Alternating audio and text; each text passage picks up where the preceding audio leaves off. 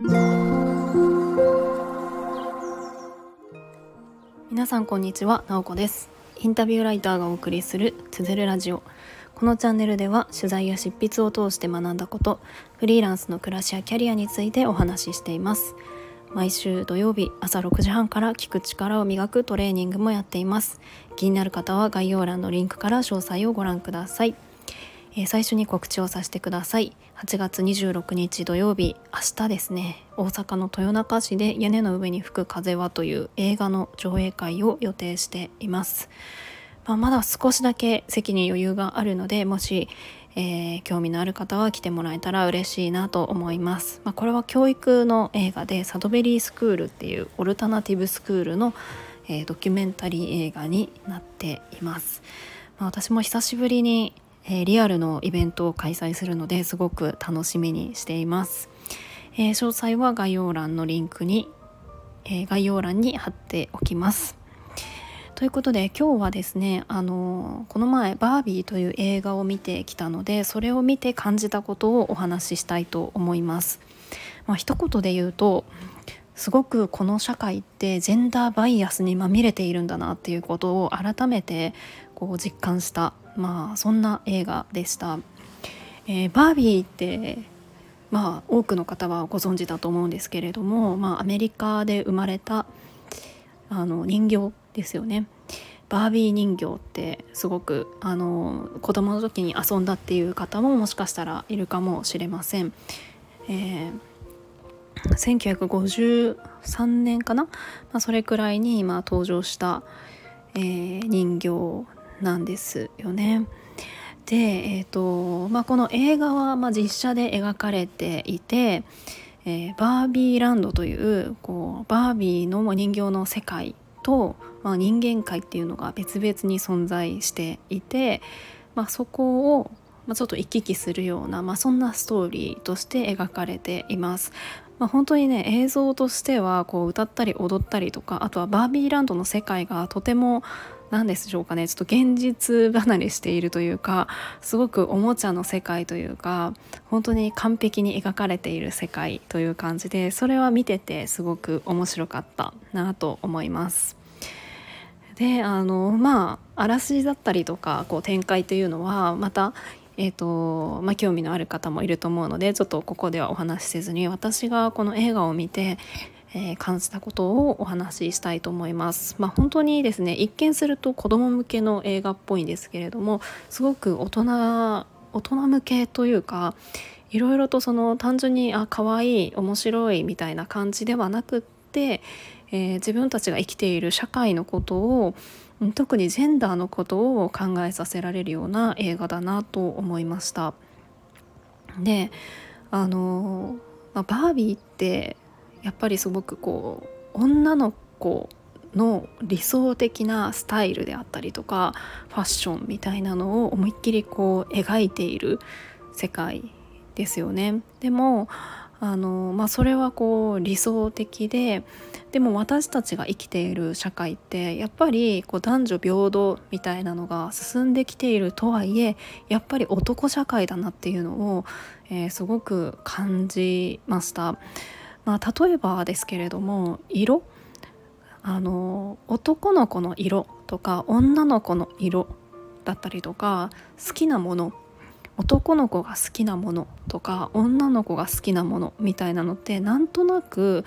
えーと、こういうものが好きだよねみたいなのってあるんじゃないかなと思うんですよね。でも本当にそれって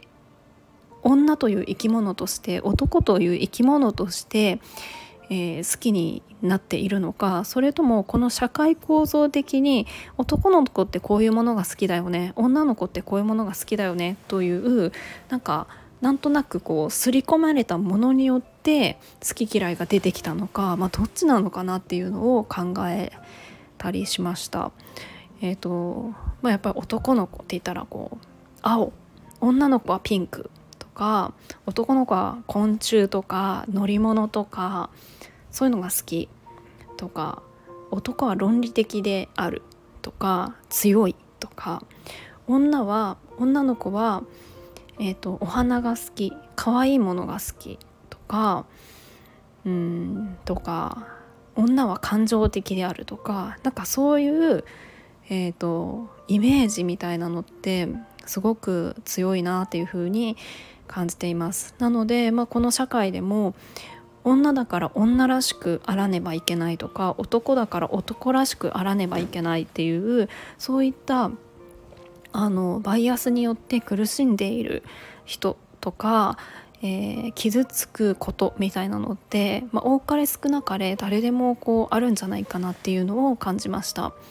でそれは何もあの女性として生まれた人だけではなくって男性もやっぱり苦しいんじゃないかなっていうふうに感じたんですよね。もちろん男と女っていうふうに2つに分けられるものではないですけれども男社会で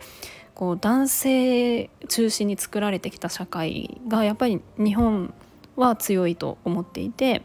他の国もだったりもそうですけれども、うんと、それによって、うんと、なんか男だからこう稼がなきゃいけないとか強くなきゃいけないみたいな本当はそうじゃない自分も出したいのに出せない苦しみみたいなのも、えー、あるんじゃないかなと思いました。でたまたまなんですけれども最近、えー、とちょっとお話を、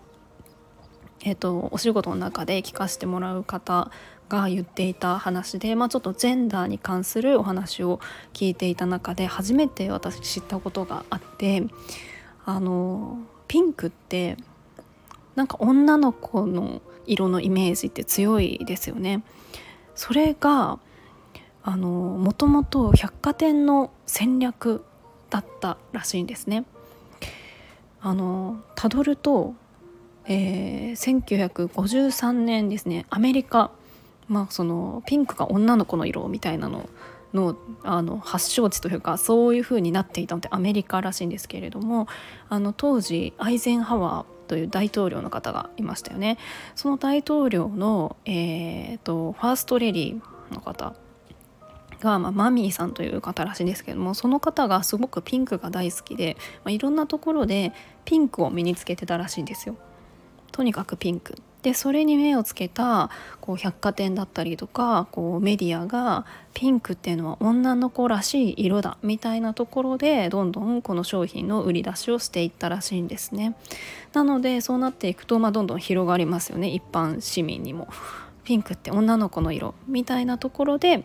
えー、それがま日本にも入ってきて今もこう根強く残っているものなので、まあ、それより前は全然そのピンクって女の子の色ではなかったらしくてむしろこうブルー水色とかが割と女の子の色みたいなイメージがあったらしいです、まあ、例えばあのディズニーとかのプリンセスとかも結構水色のドレスとか着てるんじゃないかなと思うんですけれども、まあ、そんな感じで私たちがこう当たり前のように思っているあのこれって女のイメージ、まあ、職業もですけどもこれって男のイメージっていうのは本当にこうニュートラルに見た時って、まあ、どうなのかなっていうところなんかそこにちょっと問題意識を持つっていうのはすごく大事なんじゃないかなと思いました。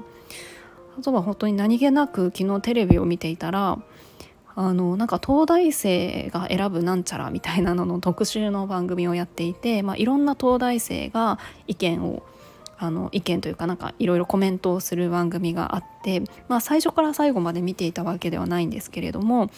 えー、とにかく出てくる東大生が、まあ、男ばっかりだったんですよね。だから今までだったら普通にこう何も感じなかったんですけれどもあれなんでこう男ばっかり、まあ、もちろん割合もね男性あの男子学生の方が多いっていうのは確かにあるかもしれないけれどもそういったなんかうんやっぱりここにもバイアスがある。どうして女子学生が出てこないのかなとかなんかそんなことをあの感じるようになりました。なのであの本当に今この「バービー」という映画を見て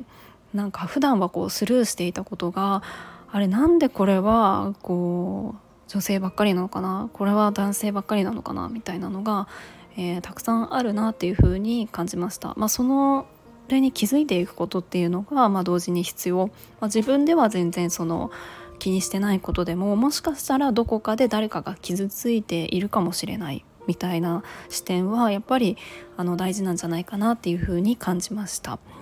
ということでもしあの興味のある方がいたらバービーぜひ見てみてください。ということで今日も最後まで聞いていただきありがとうございます。もいもい。